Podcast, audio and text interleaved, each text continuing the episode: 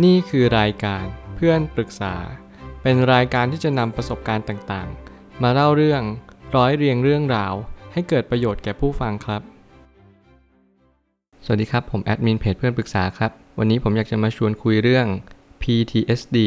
Post Traumatic Stress Disorder มันก็คือโรคหนึ่งในโรคซึมเศร้า ที่มันค่อนข้างที่จะรุนแรงกว่าเยอะมากๆ การที่เราจะเผชิญหน้ากับโรคนี้ มันก็ค่อนข้างที่จะยาก เพราะว่าโรคนี้มันค่อนข้างที่จะทำลายความสัมพันธ์ต่อคนรอบข้าง และทำลายชีวิตในอนาคตพอสมควร เพราะด้วยเนื่องจากการที่เราอาจจะไม่รู้วิธีรับมือหรือว่าการเจอเหตุการณ์ต่างๆ ที่มันทำร้ายความรู้สึก หรือว่าทำลายความสัมพันธ์ หรือว่าอะไรก็แล้วแต่ที่ทำให้เรามีความรู้สึกว่า เออ เราไม่สามารถที่จะใช้ชีวิตได้ตามปกติได้ ตรงนี้แหละมันก็เลยกลายเป็นว่า ผมก็เลยมีความอยากจะมาแชร์กับทุกคน เพราะว่ามันเป็นสิ่งที่สำคัญมากๆ มันเป็นส่วนหนึ่งของคนหลายคนที่เคยมีบาดแผลทั้งจิตใจ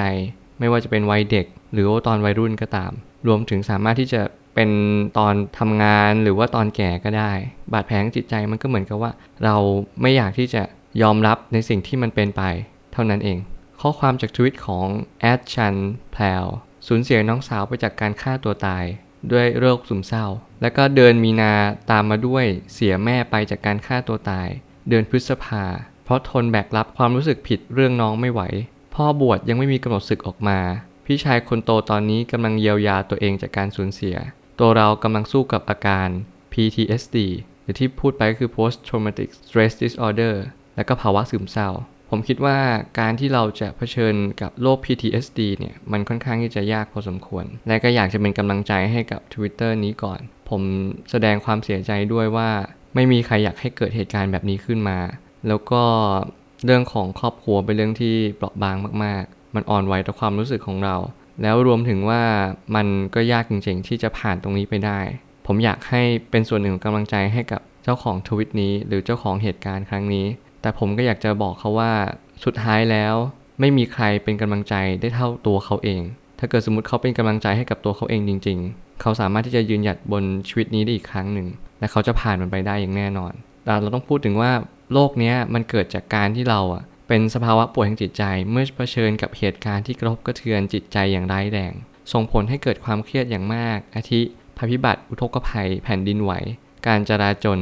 การฆาตกรรม สงคราม การป้นและข่มขืนเป็นต้น หรือว่าคนที่เผชิญกับเหตุการณ์ดังกล่าวมา หรือว่ารุนแรงมากๆ แต่เขายังต้องใช้ชีวิตตามปกติ หรือว่าเขาจะต้องรับเหตุการณ์ในอดีตที่เพิ่งผ่านมาสดๆร้อนๆมันทำให้เขาไม่สามารถที่จะยืนหยัดบนชีวิตนี้ไหว และรวมถึงการเสียบุคคลอันเป็นที่รักด้วยอันนี้ก็ถือว่าเป็น PTSD เช่นเดียวกัน มันก็จะมีระยะของ PTSD เป็นทั้งหมด 2 ระยะก็คือ เขาเรียกระยะแรกก็คืออาการในช่วงแรกประมาณ 1 เดือน เราเรียกว่าระยะทำใจนะครับ มันก็คือเกิดอาการเครียดเฉียบพลันอาจจะทำให้เกิดอาการเครียด และเกิดอาการทางประสาทขึ้นมาได้ ระยะที่ 2 ก็คือเป็นระยะของ PTSD และก็คือกินระยะเวลามากกว่า 1 เดือน บางคนอาจจะยาวนานถึงหลายเดือน หรือนานเป็นปีแล้วแต่บุคคล มีลักษณะอาการสำคัญ 4 อย่างคือ 1. เห็นภาพเหตุการณ์ร้ายแรงที่เกิดขึ้นนั้น ตามมาหลอกหลอนอยู่บ่อยๆ ผุดขึ้นมาซ้ำๆ หรือว่าฝันเห็นก็ตาม 2. เกิดอาการ flashback ก็คือเกิดอาการที่ภาพเหล่านั้นมันกลับขึ้นมาอีกอาการตื่นตัวเห็นเหตุการณ์นั้นๆ เหมือนกับว่าเรากำลังเผชิญ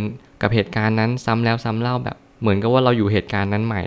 บ่อย ๆ แล้วก็ข้อ 3 พยายามหลีกเลี่ยงเหตุการณ์ที่ส่งผลให้กระทบกระเทือนต่อจิตใจ เช่นภาพข่าว หรือว่าการพูดถึงบุคคลที่เพิ่งสูญเสียไป ก็คือก็คืออย่าเพิ่งไปพูดถึงบุคคลนั้น ปล่อยไปก่อน และข้อสุดท้ายข้อ 4 มีการเปลี่ยนแปลงทางอารมณ์ในเชิงลบ รู้สึกว่าชีวิตตัวเองหม่นหมอง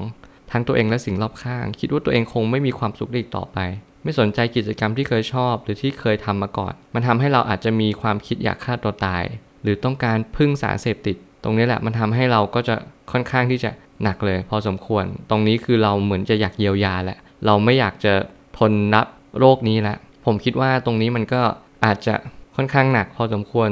และมันก็จำเป็นที่จะต้องเยียวยา ไม่ว่าจะใช้หลักอะไรก็ตาม แล้วก็ขอบคุณข้อมูลจากอาจารย์แพทย์หญิง แสงสุรีธรรมไกรสอนแล้วผมจะแปะลิงก์เอาไว้ให้กับพอดแคสต์นี้ ไม่ว่าจะเป็นทั้งทวิตจากคุณชานพลาว แล้วก็